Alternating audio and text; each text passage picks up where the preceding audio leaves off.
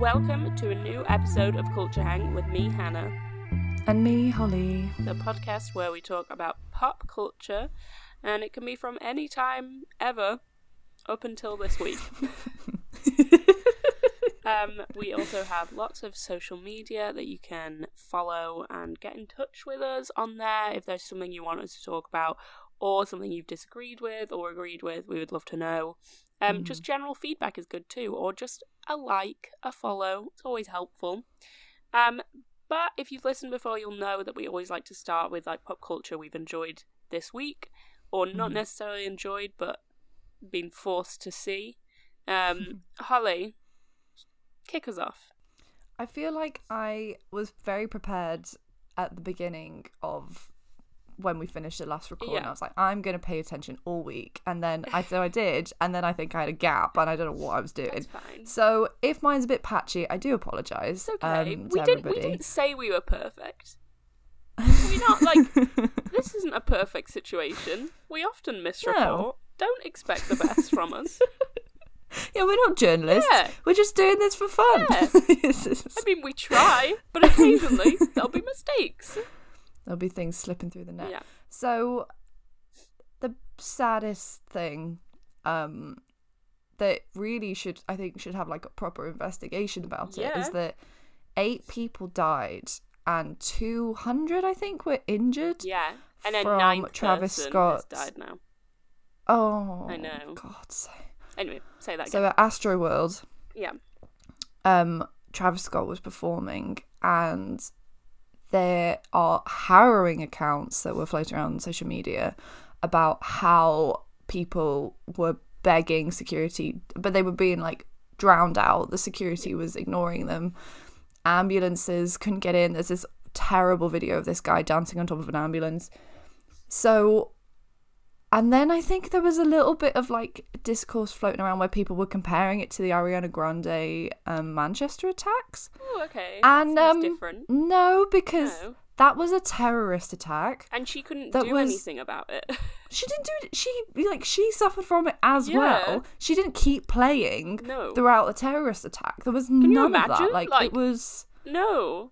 No, you just wouldn't. You can't compare the two. So if No. you're even thinking that they're similar, no, no, no, They're no, no. not similar. Um, it was so. I remember that day because I had friends that went to that were Yeah, in same. like went to the concert, and it was like, oh my goodness, are they are they fine? Are Yeah. they like waking up at like six in the morning and seeing my phone and seeing the notification? Like so, obviously huge tragedies.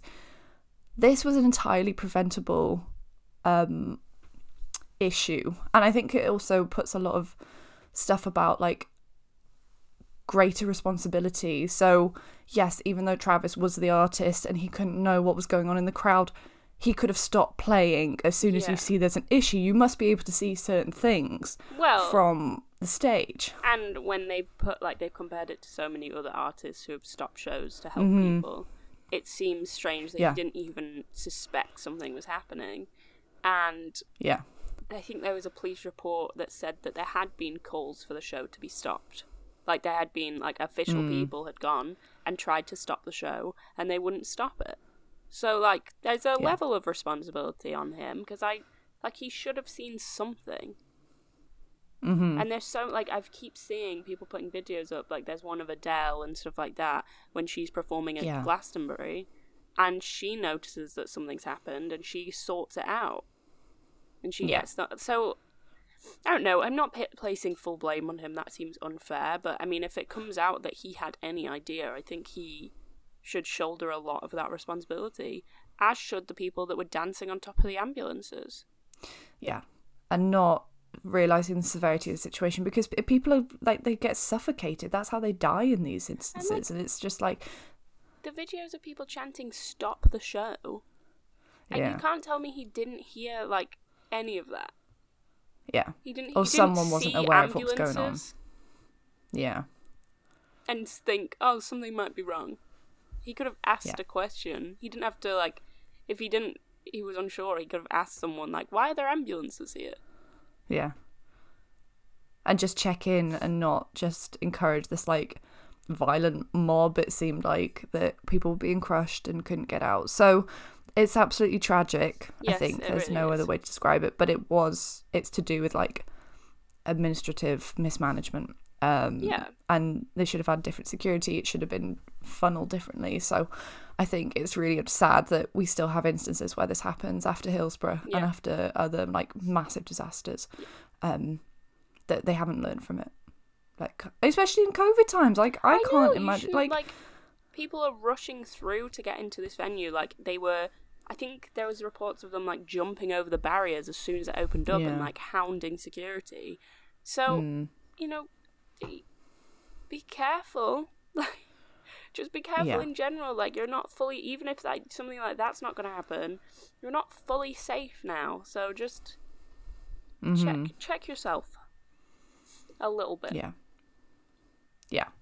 So that was like the big sad thing that Yeah. happened this week. Um and then a little little fun thing, um I think they did it for publicity, but Rolling Stone tried to cancel Noodle the pug, um calling him cheugy Yeah. at the beginning of the week. And I don't know what their angle was. I don't know if they were doing it just to get riled TikTok up because everyone everyone loves Noodle the pug. Like you can't not yeah. I mean, go against him. and also, no It's one like- realized the article was out. Like it, it was only recognized like days after it had been released, so it wasn't even like Yeah. people were like, "Oh no, Rolling Stones!" It was like a couple of days after. It was like, "Why have you tried to do this?" Um, and also, I feel like cheugy. Didn't we all have a realization where we realized that the most cheugy thing was the word cheugy, or the term, Mhm. or any use of it? Yeah. Um. So Rolling Stones, right? Like, isn't aren't you meant to write about music? Jesus. Do your Stay in your Stay in your lane. lane. No one wants to hear your thoughts on Noodle the Pug. I don't want to hear anyone's thoughts other than like if someone's like, I really enjoy that. I don't want to Yeah. read an official article about something that's a little bit fun on TikTok. Calm down. Stop it. Um, and my final two things are good things. Um, so the internet was gone mental because Taylor Swift has released her version of Red, and there was all this rush. There's all these like Americans in record stores, and that's all I've been seeing. As someone who doesn't consume Taylor Swift, I'm just happy that other people are finding this enjoyment. I think what she's doing is quite revolutionary in that she's taking back autonomy and um not and she's got such like a loyal fan base that they're going to follow her they're not going to keep um giving the royalties to her abusive producer Yeah. so i think it's i think it's a you know it's made people really happy and i'm just happy for that I am personally um, very impressed by her just what seems to be a personal attack on Jake Gyllenhaal, or isn't a very subtle one, but everyone else has decided Jake Gyllenhaal, it's it for you. Because if you didn't know, and I like Jake Gyllenhaal, but it's Yeah. it's difficult to. Um, she originally released in the original album of Red the song All Too Well, and it was kind of known that that was about Jake Gyllenhaal, and um, you know, it doesn't paint him in a very good light, but it's not the worst thing. You know, it's like, oh, he was a bad boyfriend. Ugh. Um, she then, with this one, released a ten-minute long version of that song, um, just annihilating the man, and then a short film which stars Dylan O'Brien and Sadie Sink, who's the little like ginger girl from Stranger Things. And if you're like me, you may think because they're playing a couple in it, you might be thinking, "Oh, that's disgusting. She's a child." Um, she's 19 and he is, I think, 30, which is roughly the same ages that Taylor Swift and Jake Gyllenhaal were when they dated. I think she was 20 and he was just turning 30.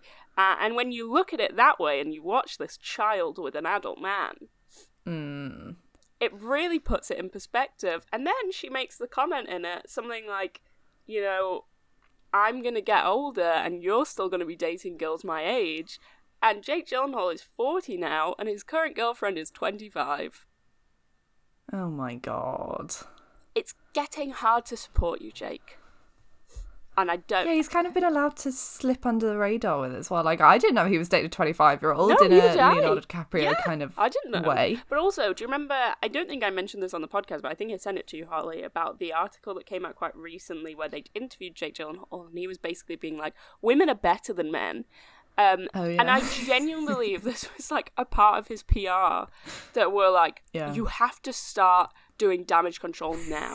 Like, come out as the biggest feminist ever because this is going to be rough." And it was. And it also mentions in it that he had a like um his key ring said like down with the patriarchy or something like that or it was like something Oh, about that so i it's not looking good um but i really respect imagining jake gyllenhaal right now just fighting for his life fighting for his career please keep giving me roles It's fab. and i'm hope- yeah. waiting for when she re-releases dear john about john mayer Oh my for god. For the john mayer slander i am ready for it we need to remind ourselves because I think people have forgotten, which is why we did a Patreon episode Yes. on John Mayer because he's a And terrible I think human. we were shocked when we were doing it. We were like, "Why? Yes. He's terrible." So the poor girl. I didn't realize all this stuff happened to her when she was like Hmm. literally twenty and younger, and then it makes you realize that a twenty-year-old girl and younger, a teenage girl, writing songs about men in their thirties who treated her badly, and then getting hate for it. Maybe wasn't the Hmm. appropriate response from society, but we'll see. Let's hope we do it better this time. Yes, please. Anyway, what did you have one more thing? I have one more thing, which is finally Britney is free. Yes, I was very happy. So- I feel like this was Oh. announced very under the radar. It was super late at night. I saw it at like I think I went to bed at like half twelve, and I was like, oh, Jedward were there, free. What? Jedward were there. Why? They were just because, of course, they would be. They were just like, "Yes, Britney, this is. Jepic." So, I love that. I love that. but yeah, I'm so happy. Um, Mm-hmm. I mean, still want to know more about her father being terrible and her mother and her whole Mm-hmm. family. Um, but I'm so happy for her. Finally, the Freedom Day has arrived. Congratulations. And on your birthday as well. Happy birthday, it really, Hannah. yeah, what a gift to me. I have one more thing, and I feel I'm just gonna bring yeah. the mood down with it. Sorry. Okay. um, everyone's favorite girl, Dakota Johnson, turned out to be a terrible human. Do you know Oh, about this? Um, what so have you done? She was interviewed and asked about cancel culture, and starts talking because she has worked with Johnny Depp, Armie Hammer, and Shia LaBeouf. She recalled an incredible experience working with them, saying, I never experienced that firsthand from any of those people. I had an incredible time working with them. I feel sad for the loss of great artists. You don't feel sad? Armie Hammer. Yeah. You don't feel sad for, you know, the women that were affected by these people? Yeah, Armie Oh, Hammer. She really. Dakota. And Shia LaBeouf. And fucking Shia LaBeouf. FKA yeah. Twigs. You don't want Yeah. to support her? Disgusting. And then she ends it by saying, but yeah, cancel culture is a, such a fucking downer. I hate that term. yeah, I'm sorry it's so inconvenient that your co stars literally are being accused of rape and Yeah. abuse, physical and emotional. And Yeah, the world's really losing their brightest stars, Yeah. isn't it? No, Dakota. Actually, it was Armie Hammer. I think we can live without him. He's not even that good. Like, uh, I, I know people like Call Me By Your Name, but really, how many people out there were a die-hard Armie Hammer fan? He wasn't even ever anyone's favourite in Call Me By Your Name. He was the creep in Call Me By Your Name. and Shia LaBeouf. Oh. Shia LaBeouf. Do you think Shia LaBeouf is a great loss to us? Artistically? No. I don't even think about him anymore. Since FKA Twigs, he's been like erased from my mind, I feel like. So, yeah, Dakota, that is. Yeah, Yeah, she doesn't even live in that nice kitchen anymore, so that was the best thing about yeah, I know. And she doesn't even like limes. She's allergic to them. So, she's just a fake yeah, and fake I'm sick of it. Dakota. Hate it. Hated that. Um, but anyway, Holly, what are we doing today? Well, I think that brings us nicely I thought uh, so too. onto Yeah. the subject of today's topic, which is the infamous, the edge lord himself, Quentin Tarantino. Yeah. Um, I feel like it's been brewing for a little while. We Yeah. have been. There's been instances where we're like, hmm, there's another thing that he's done. Maybe we should talk about this in a wider context because I don't like what I'm hearing. I definitely feel this podcast, if it gets out to certain people, and depending on what TikTok's little snippets we put on TikTok, um, we will get a lot of hate for this because I know a lot Yeah. of people really like Quentin Tarantino, and I'm not necessarily saying. Like, I feel like this is your time to tell me to separate the art from the artist because if you really like his films, fair enough. But you Yeah. have to recognize that the man has done some bizarre things yeah. and done them in his films too. So I'm not saying his films are bad. No. I think people go on about Pulp Fiction a lot, but I think it's a very good film too. I think it's still okay for us to recognize that he's done bad things. And I think that's what's part of it because the more this goes on, I'm starting to think like it's important for me to know terrible things about the person Yeah.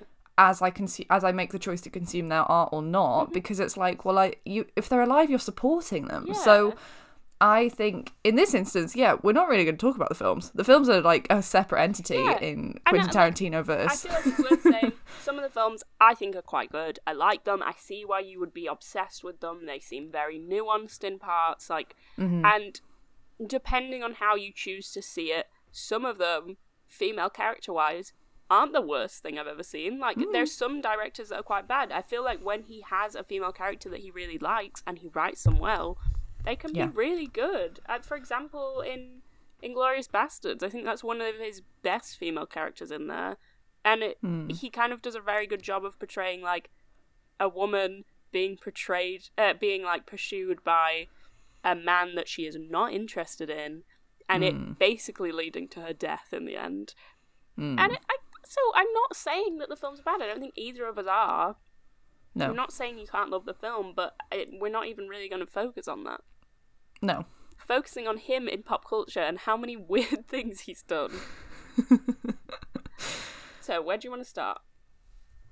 I think we should start with uh, Uma Uma Yeah. Thurman Okay. and especially in I think it was definitely Me Too 2018 2019 Mm-hmm.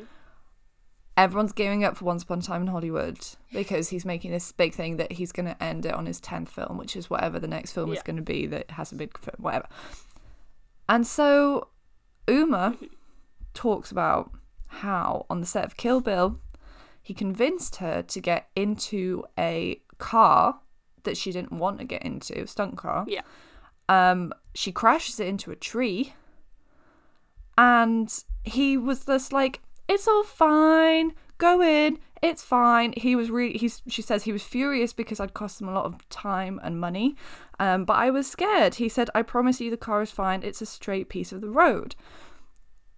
And she crashes, and then apparently the stuntman comes out afterwards and said it, it could have decapitated her Yeah. that's like the ex- and she like fucks up her knee and she is injured from it Mm.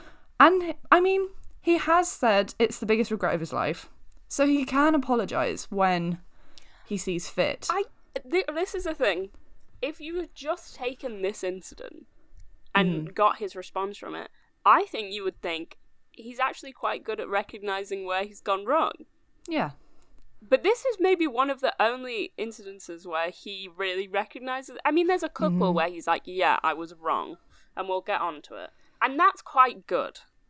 yes But it doesn't It's happen often. minimum. yeah, oh, yeah, it's the bare minimum for one, and also it doesn't Mm-hmm. happen often. Um, But I do get the impression from him that he doesn't do like he doesn't do apologies for publicity. I think he just does Mm. him, and that makes me feel that this was quite a genuine. I was in the Yeah. wrong, but I don't know if I had nearly died from this, I would care. like if it was genuine. yeah like 20 years later Yeah. he um, apologizes in public for it and it's like well i could have died. You got you told me to get into this car and it was completely safe when it clearly wasn't. Well, yeah, and it's and it's and it's this thing about like safety on sets. Yeah. alec but like alec baldwin fired a gun and it killed somebody. So it's like there's a responsibility from Because- every part of that person on set to make sure that the you're safe. Like everybody is safe. didn't die, but she Yeah. could have. Like that's the Yeah. imagine if she had. Like that's the if she thing. was like paralyzed or something like it is not. it doesn't like it does happen that people get injured quite badly on film sets. Like it does happen, and I feel like we're just now going to really look at it and feel like you need to be a lot safer, especially some of you directors who feel it's okay to like mistreat the people on your films. Um, but yeah, that wasn't really like he did. He did a couple of bad things to Uma Thurman in terms of pain. Um, he's also reports that he spat on her Yeah, so in one scene. he has this thing where he's like so he wants things to look authentic. Um and the person in the scene didn't feel comfortable spitting on her. Would that not make you think maybe i shouldn't spit on her? But no he spat on her and i feel like if you want to feel humiliated that's probably how you're gonna do it like being spat It's on so vile. Yeah. and like he's in the position of power. She can't really say Uh-huh. I'm uncomfortable with that.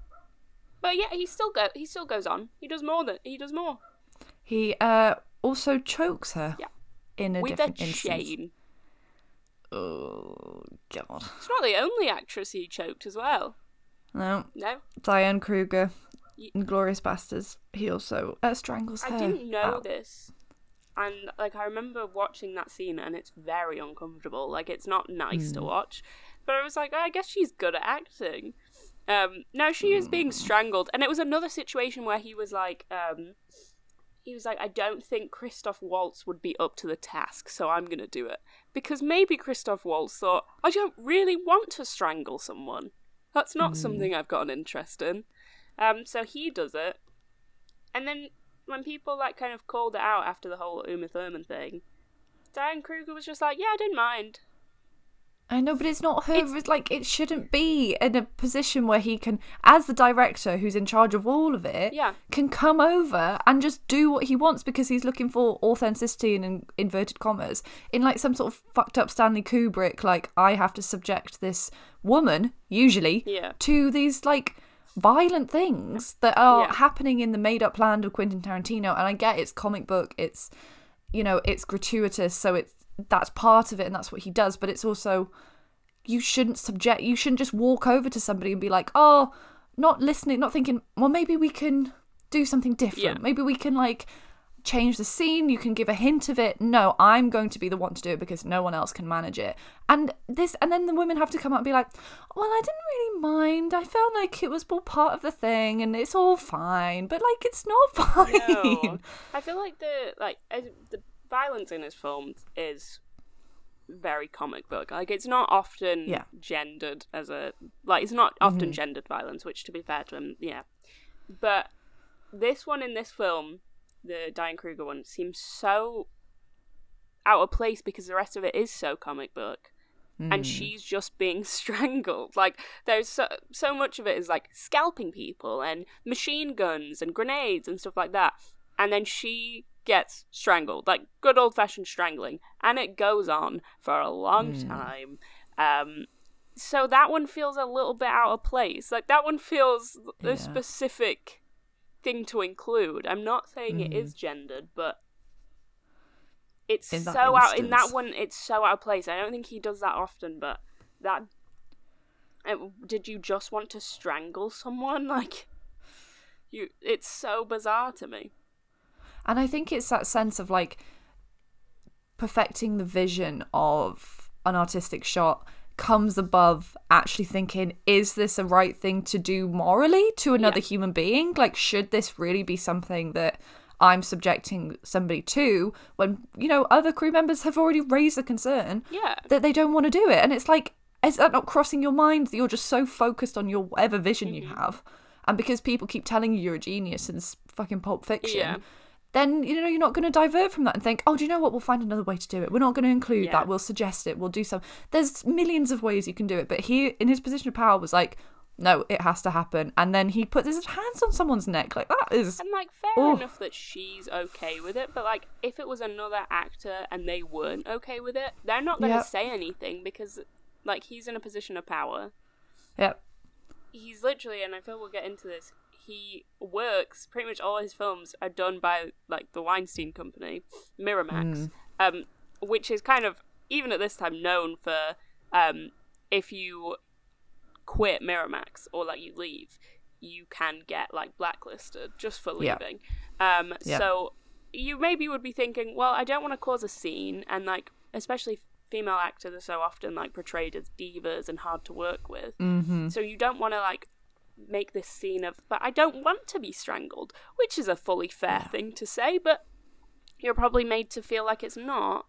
And then you end up doing this scene and you never want to say anything about it. Like, yeah, it's fine that Yeah. she's okay with it, but so many other people probably wouldn't be okay. And you shouldn't assume that just because one person is, everyone else would be fine with that.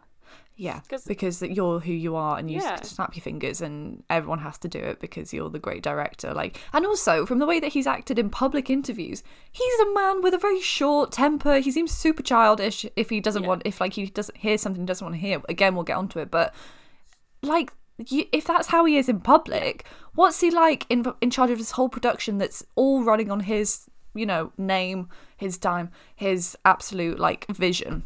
You- You're not going to go against him because of that amount of power, and he needs to like see how much power he has and take. A, and so, like, yeah, I think it's good he's apologized for Uma Thurman stuff, but also that's he's done some other things that maybe I hope he's apologized for in pri- private because Yeah, you know. I feel like um, Alison Willmore wrote in like a BuzzFeed article, and I feel like this is a It's very, very good. Yeah, it is. But I think this Yeah. is like the quote that sums him up. Um, that she says, "Not a sexual harasser, but a man willing to disregard the well-being of women or overlook Hmm. violence inflicted on them in order to p- pursue his professional goals." I feel like that's Yeah. the best way of putting it. I don't think Yeah. that he is like an all out like sexist. I think he views himself as a feminist. I think he wants to do like do right by women. And I think that Yeah. comes with like race as well, which I think we'll get into, but I think in his head he's always doing the right thing.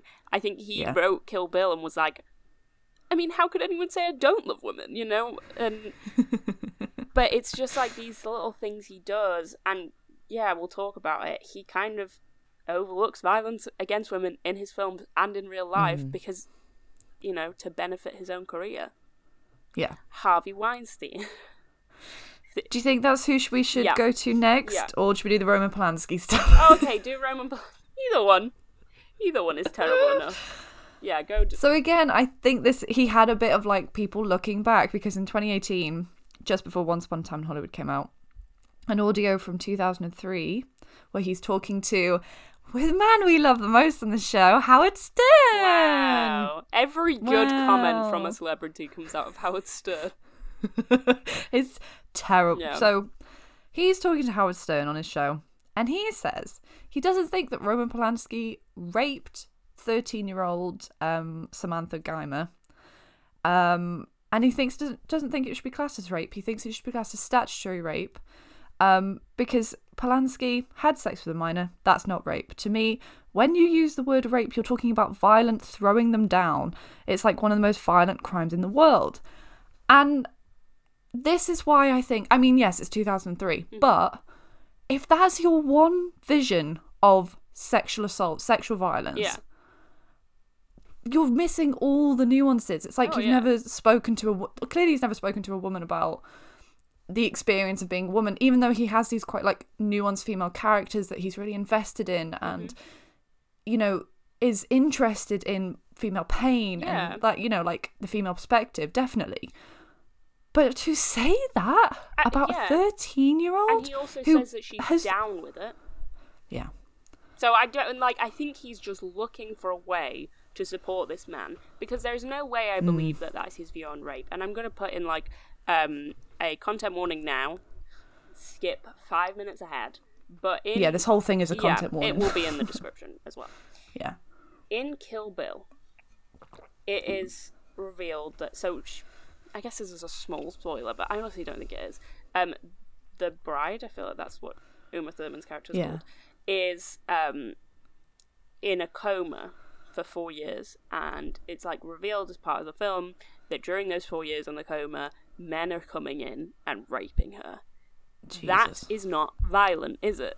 So in that Hmm. case, does he not view that as rape, even though he acts out a revenge like thing in the film mm. where she takes revenge on the main man who was organizing this? and clearly she views it as rape. Clearly, it's written as rape. Mm. Like, do you not view that as rape because she wasn't being thrown down because she was unconscious the whole time? Like, so clearly he mm. doesn't believe that because that's Yeah. written in his film as a being like something traumatic. I think this.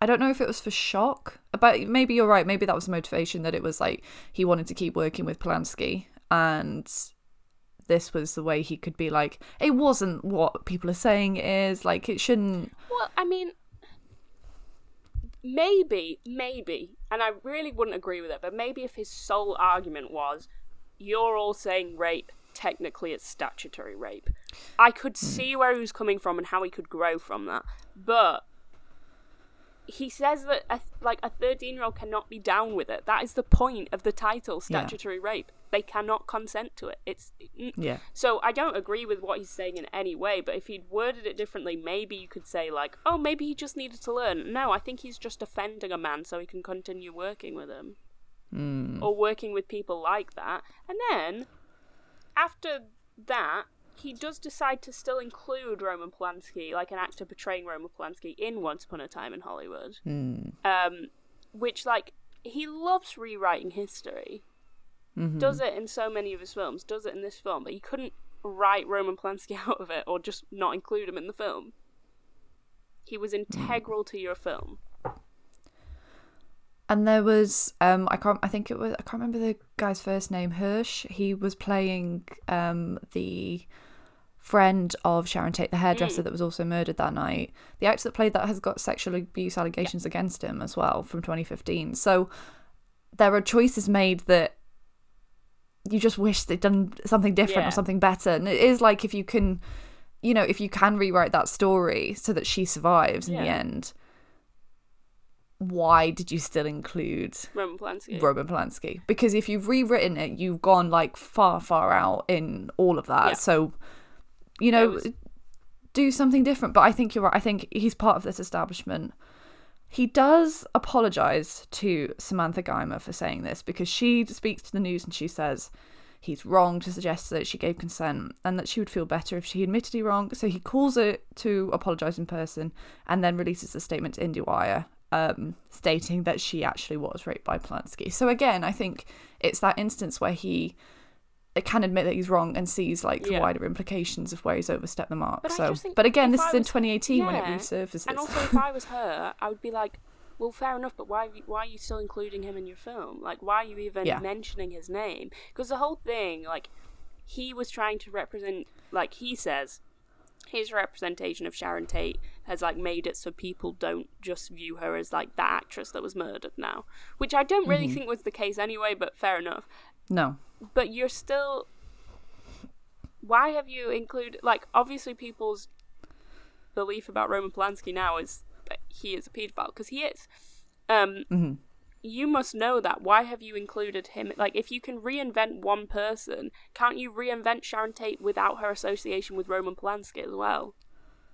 yeah, That seems like something you could easily do if you're going to reinvent her completely and have her not really talk. Yeah, and again, has to be smoothed over by um Margot Robbie, who plays Sharon Tate in the film, in a press conference. Because what does he say? Like, says- I reject your So the, hypothesis. it's the interviewer is like, um, it's not even criticism. That's the thing that gets me. The interviewer says, "This is a person talking about um, Sharon Tate. Oh no, talking about Margot Robbie. This is a person with great acting talent, and yet you haven't given her many lines in the movie. I guess that was a deliberate choice on your part, and I just wanted to know why that we don't hear her speak that much. So it's not even them saying why, like." You didn't let her speak. You should have let her speak. No, They're it saying was- like, I guess that's deliberate. What's your Yeah. reasoning behind that? And he did have reasoning behind that. I mean, I don't think it's great reasoning, but he did. But instead of sharing that at this point, he gets offended and says, like you said, well, I reject your hypotheses. And then Margot Robbie is left to respond to a, a film she didn't write. She probably didn't know she wouldn't get that many lines in it. She probably wanted more lines. yeah. I mean, but had to do that like female thing of stepping in and smoothing it over when there's criticism thrown at him, which I think is very interesting in like again the power dynamics because he's the big director, he's throwing his toys out the pram, so like his underling who had nothing to do with it. Like you said, nothing to do with writing the script. No. She just learnt her lines and she performed her part and has to go in and say, actually, you know, I think the lines she got were really important and just doing that like super gendered thing because the male genius is like, I refuse to answer this question because it's offended me. it's like, this is not the way to clearly, I think it maybe got to a bit that people were accusing him of like sexism in this film with Sharon Tate basically Hmm. not having many lines at all, and just the representation of her being quite strange, uh, and it seeming like some sort of fantasy he had of just like I can go Mm. back and save this woman, like, mm. um, but I don't understand. Like, it, I'm guessing he'd had a lot of people saying that, and then it got to this question. And it was the end of his tether because I've no idea why he didn't just answer it or say, "Well, per- like personally, I think she has enough lines" or something like that. Other than Yeah. I reject your hypotheses. Can you imagine the arrogance? like you have a reasoning for it. Share it. yeah.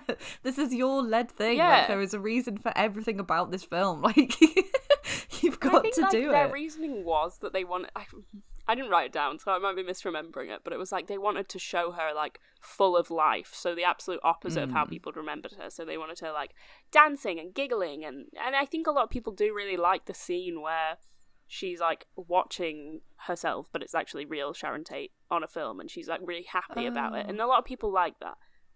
Fair enough. You could have shared any of these things after being asked that question, and yet you just Yeah. didn't. So, great.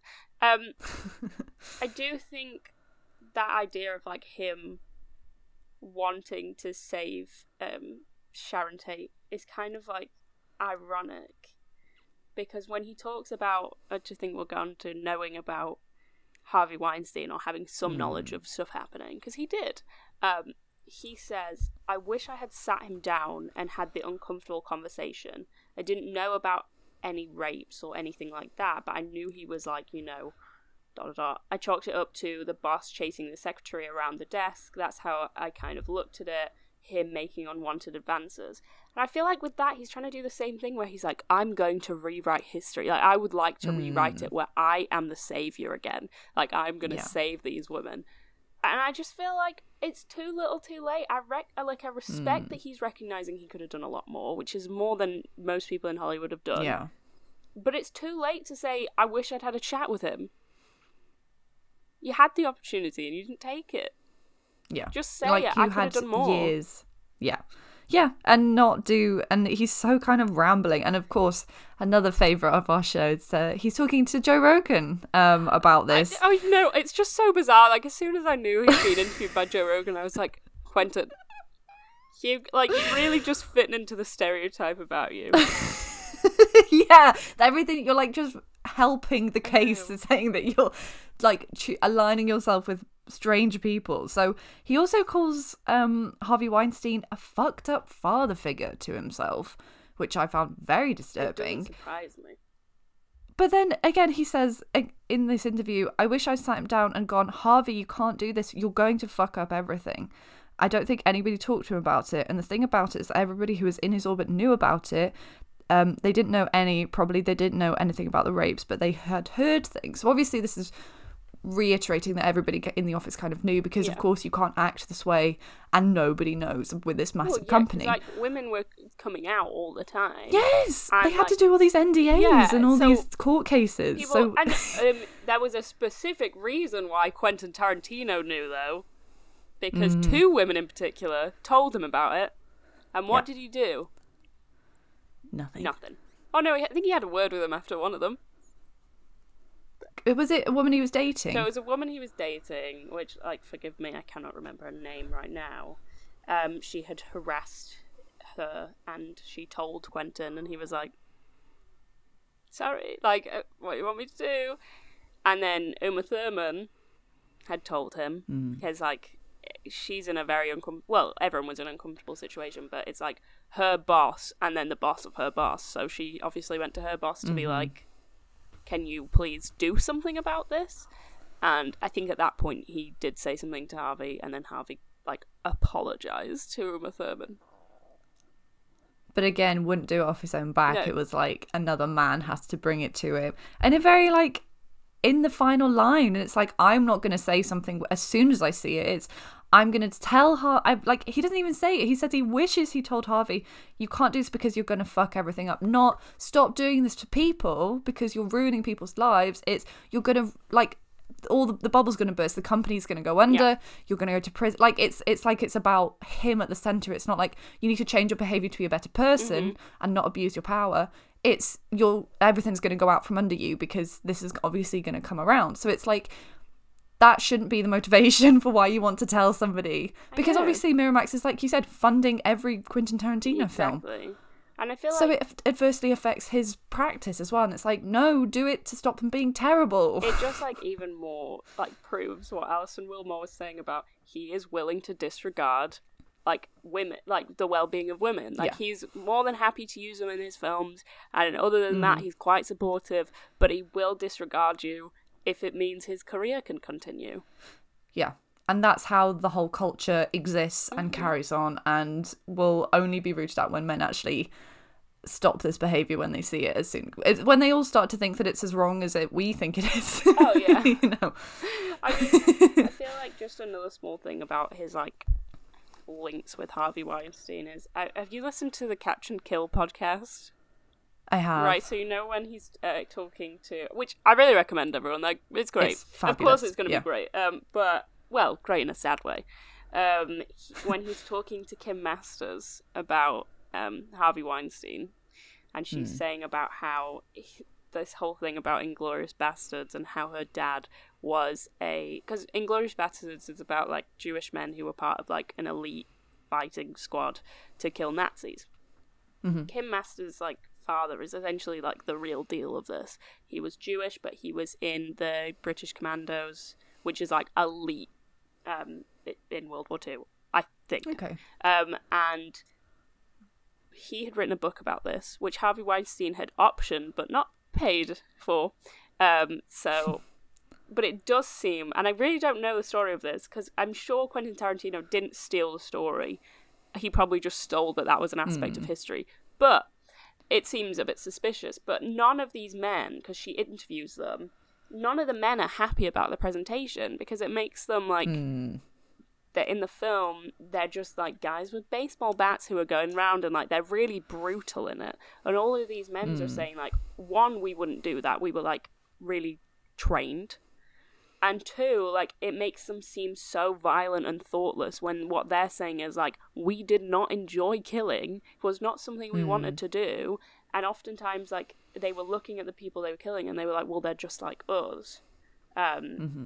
so there's one guy, Terry, who says that he's talking about killing this German soldier, and he says he had his hands up and he still shot him, and he said, I wouldn't shoot anyone with their hands up. It's bothered me ever since. So they just live hmm. with this. And then I guess Yeah. if you saw Inglourious Basterds come out, and it's just these people going around like, boom, death to you, death to you. And like in Yeah. in theory it's a it's a good film, but like the people who it was based on, who I guess maybe thought they were having their story told, aren't happy with it. And Mm. I mean, that might not fully be down to Quentin Tarantino, and I know a lot of people love it, but I, it seems very suspicious to me. Like, was it feels weird that Harvey Weinstein was optioning this book that he wouldn't Mm. pay for, and that this film comes out, but also no one's happy about their presentation in this film. Because clearly they weren't consulted. It was just like, No, it was like we Oh, like a violence. We're rewriting it, and like Yeah. Obviously, I know a lot of people probably like it because as a rewriting of history, it like is very fulfilling. Like you, Mm-hmm. spoiler, Hitler dies at the end, so it's like, you know, it's it's nice in that, but then at the end, like when it's compared to someone's real life, I guess they found that quite upsetting that they were just like portrayed as ruthless ki- killers when like they have to live for the rest of their life with hmm. like guilt, essentially. yeah. Yeah. Anyway, I, when I was reading about that, I was like, oh Yeah. my god. None of it is good. Like none of it is. No, none of it is good. none of it is. What should we move on to next, Hannah? I I think I want to say the racism because I, Yeah. I want to end on just feet because I don't have any specific like comment on the feet, but I just feel it needs to be ended on to lighten the mood. Um, Yeah. racism. My favorite thing I mean, obviously, hate all of this, but my favorite thing about Quentin Tarantino is his long, long feud with Spike Lee. Um, It's And obviously, I'm Team Spike Lee because Yeah, as we would be. yeah, but it, it's it's just he disregards everything Spike Lee says. When I what I would say is Quentin, I recommend just listening to him and hearing him out a bit. That might be helpful. Yeah. Um, so it starts with Quentin releasing Jackie Brown, which I really don't know enough about to make any No. comment on it. But apparently, it was an homage to 1970s blaxploitation films, and it has excessive use of the N word in it. Apparently, it's used 38 times. Which is a lot for like a feature film. Yeah, 38 times is a lot and written by a white by man. a white man. it Yeah. seems quite bizarre and not right. And Spike Lee has thoughts. He has thoughts. Um, he thinks he says that Quentin is infatuated with that word, which, hmm. and then he says, "What does he want to be made? An honorary black man?" Um, because I kind of, I think at least Quentin does want someone to like be like, "Ah, you are." You you're doing so much for like black people. Yeah. And- What was the the John Mayer thing that he said that my was gosh, in that awful interview that was like, Oh, it "Oh, I've got a hood pass," literally that is what this before is. Before he says the N word. John Mayer So I feel like Tarantino, same person. Because you, do you have what he says after this criticism about like being a writer? Um, yes, I do. He says, as a writer, I demand the right to write any character in the new. Sorry, I'll just do that again because there's too many rights. Yeah, all like it's spelled not differently. well written. No, ironically, Yeah. as a writer, I demand the right to write any character in the world that I want to write. And that's all he said. And he said, and I can't. And to say that I can't do that because I'm white, it's racist. Well, do you know what it's giving me as well? Um, Scarlett Johansson, when someone said you can't play trans people, and she was like, "I'm an actor. I should be able to play whoever I want. I should be able to play a tree if I wanted to. Just take the criticism, guys. Take Mm. it." Because like, that's the thing, he's so good at taking criticism in other ways, but he couldn't accept Yeah. this just because it's affecting his career. All he had to do was not include the N word in the rest of his films, and Yeah. I don't know, talk to Spike Lee, work with Spike Lee. Any of these Yeah. would work. Um, but it, it could well, I guess it kind of like they don't really have m- much to do with each other. And then Django Unchained is released in 2012, uh, which apparently includes the N word a hundred times. So he just doubled down. Yeah, he was more than like, doubled. "We'll see. Yeah. we'll see how many I can fit into this feature length film. Like what? The arrogance of it. The arrogance that you've got a black director, one of the few that's been allowed into the Yeah. Hollywood sphere, Yeah. telling you to stop it, and that maybe you should have some critical thought about this.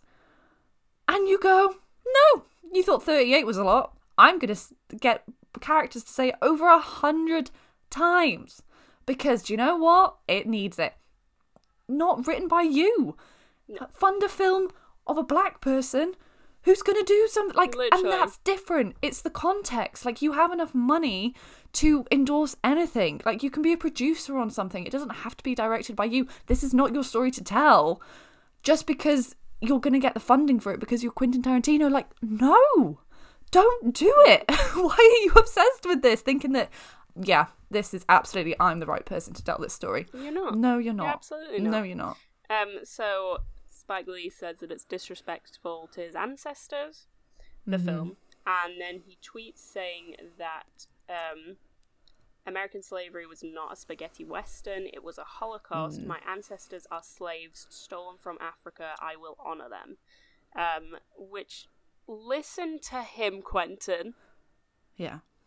because like just be respectful for once. Just respect what people are saying. That's the thing. I think he just likes to take people's stories and make them his own. When what I think you should do is listen to what they're saying about their story. It's the same with the Inglorious Inglourious Basterds thing. Listen to what they're saying about their stories and just incorporate it or consult them. Anything would be better than this. Mm-hmm. Anything. Literally, the bar is low. Um, yeah, he also got into trouble for Once Upon a Time in Hollywood for his depictions of race, so it's still Mm. ongoing because of a little um, inclusion of Bruce Lee, uh, an absolute legend. But in his film, he Bruce Lee comes across as very arrogant, not necessarily a nice person, and challenges Brad Pitt's character to a fight, which I believe Brad Pitt's character wins. Which obviously he never would. Like yeah, why even include I that? know it's embarrassing for you. like- Like it's embarrassing. Like even if you just left it at that, it's so embarrassing that you think Brad Pitt. Brad Pitt. I don't think. No offense to Brad Pitt. I don't think he could beat many people in a fight. I don't think he's like. I know he was literally in Fight Club, but like. I just don't see it. Like I've never seen him as like someone who is like, yeah, I'm a fighter. No, a Warrior. little blonde boy Yeah. who apparently wasn't very nice in his marriage, but we'll not go on to that. Um, yeah, so basically, Shannon Lee, Bruce Lee's daughter, has a, like a lot of comments on this, as you would, and so does everyone else, and talks about how her father comes across as an arrogant asshole, which obviously you wouldn't love. And then says, I understand they want to make Brad Pitt's character this super badass who could beat up Bruce Lee, which, again, just very unrealistic. Uh, but they didn't have to treat him in the way that White Hollywood did when he was alive. And then, on Joe Rogan, of course, Quentin Tarantino comes back and says, I can understand his daughter having a problem with it. It's her fucking father. Everyone else, go suck a dick. So that's a good way to take criticism. It's Um, very mature, yeah, isn't, isn't it? it? It's Like- really handled well. it's, I mean, you can't understand that maybe people would be one upset for his daughter as well, Yeah. and two just upset with you in general because you're it was weird what you did. And then she says, and it's very well written. She says, "I'm tired of hearing from white men in Hollywood that he was arrogant and an asshole." Um, I'm hmm. tired of white, white men in Hollywood mistaking his confidence, passion, and skill for hubris and therefore finding it necessary to marginalize him and his contributions. I'm tired of white men in Hollywood finding it too challenging to believe that Bruce Lee might have been good at what he did and maybe even knew how to do it better than them. Hmm. Th- I think that's so well put and Yeah. 100% right that it just mm-hmm. can't, he just can't admit that maybe Bruce Lee was a legend and could do it better than most people. Well, Yeah. majority of people, particularly Brad Pitt. Yeah. I honestly put. I just can't believe that that was included in the film. It's fairly unnecessary as well, isn't it, to just like show up, showcase Brad Pitt's character. It just doesn't doesn't add anything. I know, and I feel like he kind of does a similar thing in um, Kill Bill as well, when he has like um, Uma Thurman and Lucy Liu like face off, and obviously Uma Thurman wins because she's the main character. But you have this whole backstory of Lucy Liu's character that she's literally like the head of like this like what is it the yakuza the Oh yeah. yeah, she's the head of that. Um, of like all of the different ones. She's in charge. she's literally a legend. She killed her first person at like the age of 14 or something. and then you just have like little blonde Uma Thurman come in. And literally a yellow like tracksuit, which is an homage to um, Bruce Lee. Bruce Lee, yeah. And you have her win?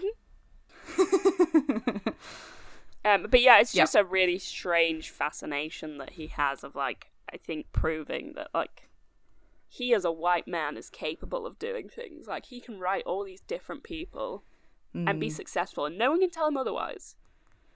And it's really and just doesn't accept criticism. No. Because there was another like little instance in 2015. So he's accepting the Golden Globes on behalf of the composer who did the score for The Hateful Eight. Okay. And he's like, it's my favourite composer ever. Fair enough. And then he says, when I say my favourite composer, I don't mean movie composer. That ghetto. I'm talking about Mozart. I'm talking about Beethoven. I'm talking about Schubert. And then, like, when people were like, that's a weird thing to say. He then starts going like, I don't effing give a shit. and, Like starts going on this like tirade. Isn't that weird? Yeah. I just don't like so much of his actions. It's just like why they why explain this. Expl- like you could like, never do "No." that to him because he would never explain it. I think maybe you're right in that like people have just told him he's a genius and He's listened. yeah, and maybe he thinks like I don't need to like have my actions questioned because I am a Mm. genius. Um, like there is literally no imposter syndrome there. He is. I am a genius. But do you have anything else to say other than feet? Um, just before the feet, Just before. there's a fairly funny clip that I didn't know about um, from an interview that's happening between him and uh, oh, Krishnan I knew Murthy. about this. This is one of the. this is one of the worst things I've ever seen. It's so It's so- uncomfortable. embarrassing. Yeah. It's just so embarrassing. So, like, for the international listeners, uh, Krishnan Guru-Murthy is a Channel 4 news presenter who's like turns up on kind of panel shows sometimes. Yeah. He's fine. Yeah. I think he's quite a good news presenter. I Have no issue with him. Um, so he asks Quentin his opinion on the link between film violence and real life violence, Yeah. which is one of those things that like is a pushing point. They talk about like ha- the influence of Yeah. violence in society from watching violent films, mm-hmm. and same with video games. It's not a new talking No. point. Quin- Quentin goes, I'm not your slave and you're not my master. You can't make me dance to your tune. I'm not a monkey. I don't want to talk about the implications of violence. The reason I don't talk don't want to talk about it because I've said everything I have to say about it. If anyone cares what I have to say about it, they can Google me. They can look for 20 years what I have to say. I haven't changed my opinion one iota. And then he told uh, Krishnan, I'm shutting your butt down. It's so awkward. Like I feel like we haven't really displayed just how awkward it is because like Go watch it, yeah. unless you don't want to become if you don't want to be uncomfortable, please don't watch it. But if you're happy cringing, it's perfect for you. It, but like the thing is, he has answered that question before. He's basically his answer is fine. He basically says that um, he thinks the issue with violence comes more from like gun laws in America, and maybe you should change them, which is a pretty good response if I'm honest. Yeah. Um, he literally that took me what twenty seconds to say. He could have said that and then been silent. That's how you like don't. You're not someone's puppet. Then you just have to like say minimal and then they'll ask you a new Yeah. question. It's so easy. Or just say, "I've kind of said all I need to say on that question. Um, can we?" Can we do a different question? That's fine too. But what he did was just be arrogant Yeah. And go off on one. and assume absolutely no everyone is attacking him when sometimes Yeah. they're not attacking you it's just a question and they're being told to ask that question sometimes Yeah. And it's so like it just speaks to this like hugely fragile ecosystem Oh, yeah. that can't handle like yes, people are going to ask you the Mm-hmm. same questions because you're doing press for the same film. So like obviously there's only so much original thought that can come out of the press machine. So if you're someone who watches like a fair amount of interviews or like f- for example if you're like obsessed with one person you watch all their interviews you will Mm-hmm. notice they get asked the same question over and over again and they Yeah, answer it's a press yeah pack. it just Yeah. happens like if one interviewer hears like an interesting story about you from another interview they're going to ask you about it again because it's Mm-hmm. interesting and it'll get them views or reads or like whatever yeah. it happens. They clearly know that that was like a sore point for Quentin Tarantino at the time because his films are so violent, and he couldn't give Mm-hmm. a two second response or just he could have literally said no, and then just sat there. That would have been fine. Yeah, and it might have been he's a sulky brat, but we kind of knew that already, exactly. so it wasn't it wasn't going off on one. But and I think like you saying his actual reason Yeah. that it's he thinks it's more to do with the lack of gun violence, um, gun control in America. He has these strangely liberal views, which I think. Like, and he's also been on police brutality marches Yeah. and was called out by the police chief. So we're not saying like, not tarring him with one brush, but I think it's like, you have instances where your ego your ego is so big that you cannot But it just you know it comes back to think that same critically about again this. like, you know, in theory he is quite feminist. He is anti-racist a lot of the time, or like at least he thinks he's being. Um, Yeah. and he's quite generally has quite progressive views a lot of the time. But then when it comes Mm-hmm. down to it, it's what benefits my career. What's Yeah. going to get me a bit further forward? and it's strategic Yeah. and it's hollow Mm. and i think it's it's now he's sort of having to defend himself against people being like maybe you shouldn't treat women badly and he's like oh i'm so tired of talking about it oh honestly i'm gonna do like let me just say the n-word let me just say it it's fine it's fine i've done it twice it's fine It's fine. I feel like I've never seen a person like that. You know, usually when you watch the career of someone as a director or a writer, they're- hmm. it's unusual for like their depiction of women to go downhill so massively. and I do genuinely Yeah. think that he thought, "I've done Kill Bill. I've done enough." Like, I Yes. because I've never seen it happen. we've covered that Yeah, we've covered it most people yeah. get better. Like most people do, and like there wasn't. So I think his first film had like no named female characters in, and then like Oh, yeah, he got be- like, he got so much. skill. Yeah, and then he gets so much better for like two films. No, maybe like three, four films, and then yeah deep decline, massive decline. I've never seen it happen with anyone else. It's so interesting to me. I think he's got like a big tick box where it's just like, who can I talk about next? and and then he just like, tick. That's why people like call him out maybe more because they have seen that he can do well. Like he can Yeah. he can be quite progressive in what he's saying. And then like so you look at is it Christopher Nolan that like literally famously has the worst female characters ever and no one really Yes. focuses on it that much because he's never done it well. It's just not him, is it? Like he's just not good at it, poor boy. Um but like if imagine if his first film or his first few films he like he'd done like Little Women or something. Like he literally just produced Little Women, and then like the next film he does is you know any other film of his, you'd be like, what What the hell are you doing? Yeah. Like you're more likely to call it out because it's such a Yeah. weird deviation Turn. from what you're used to. It's so bizarre. Anyway, that's But yeah, all I I think that- on that. that lands us squarely in the weird side, which appears to be that the man has a foot fetish. Oh yeah, Um, I mean, big time. A couple of I feel like it's worth mentioning just a couple of things that I when you when we first decided on Quentin Tarantino, things I recommend seeing that are weird. Um, last one being foot fetish. First one, I think it's when they're at the Cannes Film Festival for Once Upon a Time in Hollywood, and they play it. And then something that they do quite a lot is they do standing ovations, but they last so so long, like like ten minute standing ovations, and I'm not exaggerating. Why? And I really, I think it is Cannes, but you might have to double check. They're filming all the actors in it, but doing massive close ups of their face. And it's literally Oh, like a close up on Margot Robbie for about a whole minute while people clap. And she's literally, she does not know where to look. And so that's one of the things. Please go and look at it. It's so bizarre. it's one of the weirdest things. Um, that's good. Another weird thing, and honestly, it's not weird, but it's the fact that BJ Novak is in Inglourious Basterds. Is it? Yeah, he's one of the Inglourious Basterds. He has very few lines, but he's one of the ones that like he's one of the spoiler one of the only ones that survives at the end. It's like him and Brad Pitt, and that's it. Um, that's another very weird thing. And then the final weird thing is feet. Why so many? Why? It's And it's so not just like f- foot shots. I didn't know this until I was like googling it.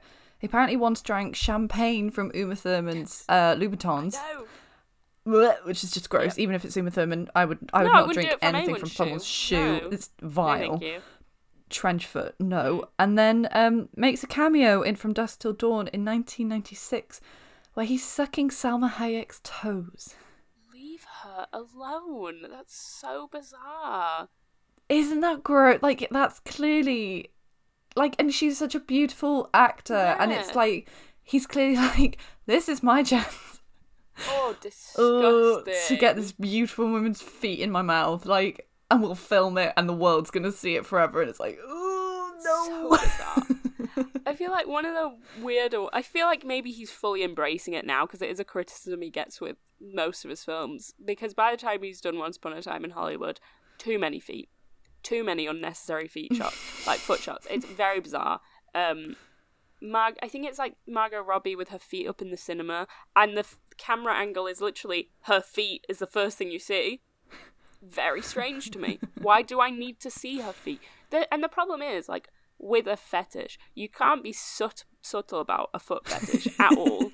And also, there is the thing, like, no one else. So y- you either have a foot fetish or you hate feet, is what I would say. I don't think there's an Yeah. in between. Um, because, like, most people don't like feet, they don't like to look at them. Mhm. So the rest of us, when you're doing these intense foot shots, are just very uncomfortable. I'm confused. It's there's And such sad. a long one in Kill Bill where she's like, and it at least this would make sense, but at the same time it still goes on too long. She's laying in the car, she can't walk, and she's like trying to will herself to move. And the way she does this is by being like, "Move your big toe, move your big toe." She's just staring at her feet for ages, but we don't need to see her feet for that long. Like, and also like it, the fact is Uma Thurman, she's very like I love her. She's great. She doesn't have like the best feet. Like she just has bang like bang average feet. So I'm just like I could be looking at anyone's foot right now, and I don't like that. I would need a foot double though because I, it's just too much pressure. I couldn't handle it. I, yeah, well, Foot anxiety. I would have- Performance anxiety for your feet. I feel like just be one of those things. Yeah, be one of those things that you turn up on the day and you'd have like um a verruca or something. Like I wouldn't have had one in years, and this would be the time to get. Although would save me from Quentin Tarantino. So thanks, feet. or maybe it'd give him a new edge to Oh. the fetish. The rest of his films are just. He's like, I know I said I'd stop at ten, but. I'm gonna continue because my foot fetish has grown. Do you think his last film is just gonna be pure foot? Yeah. It's going to be from a foot's perspective. That would probably be his best film. A foot's journey. Just like walking around. It's his feet this time. Oh no! it's his feet. Like it's like put yourself in my shoes. So we're experiencing it his feet, his foot perspective, and it's just like him thinking that everyone's like discriminating against him, and everyone else is watching it like. This is you just how hear like interact. swearing and sh- yeah, Yeah. swearing and shouting in the background, but from like this foot's perspective. It's like It's just someone like- asking him a normal question, like, "What do you want for dinner, Quentin?" And he's like, "I refuse to answer that question. I've already answered it. you know what I want. I've already answered this question. I'm shutting your butt down. Like it. It's that for three hours. Can't wait. and I would, I would watch it. it would win Oscars. it would win Oscars. So, um, that's There you go, Quentin. If you're stuck for ideas, we've just he given probably you. is. I feel like he is. No, I mean, say what you want about him. There probably is an immense amount of pressure on him, and that's probably why he has, like, he's so rude when people question him in interviews, because he's like probably worked for years. Because he did, a, he made a mistake by having like one of his early films be a very renowned film, and you can't really come back from that, can you? No. And I feel like the problem is a lot of his more recent films people don't really love as much. I don't think many people really liked Once Upon a Time in Hollywood. No. No. I don't know anyone that's been like, and, and fair enough if you have, but I don't know anyone that's been like, yeah, this is my favourite film. And I'll be surprised if anyone calls it their favourite film. So, I've, I think it would be a red flag. I think we've established now if people's um, favorite films are any of Quentin Tar- Tarantino's, yeah. a wee bit of a red flag. I feel if they explained it, I'd be like, okay, okay. But if We're they just presented it in front of you and they were like, my favourite film is Pulp Mm. Fiction, and then they wouldn't listen to anything else, I would be like, oh, because fair enough if it's one of your favourite films or you just really Yeah. like the film, but it why is it everyone's favourite film? Much to think about. Much to think about. Um, so, are we done with Quentin? We are. Okay, we can lay him to rest. If Bye. there is another director you want us to talk about, please tell us because we can. Um, but let us know your thoughts on Quentin Tarantino. I feel like a lot of people might disagree um, and be like, "But he's a genius. He can do what he wants." It's just not my opinion, and that's okay. um, and I think he's done like a fair few negative things. No, quite like quite a substantial amount of negative things for me to feel this way. So that's fine. Yes. I'm feeling my Yeah. feelings are valid right now. They Uh, are valid. And we haven't just unnecessarily hated on him and been like his films are shit. But it's not what we think. No. We just think he can be terrible. Um, TikTok. Have you got one?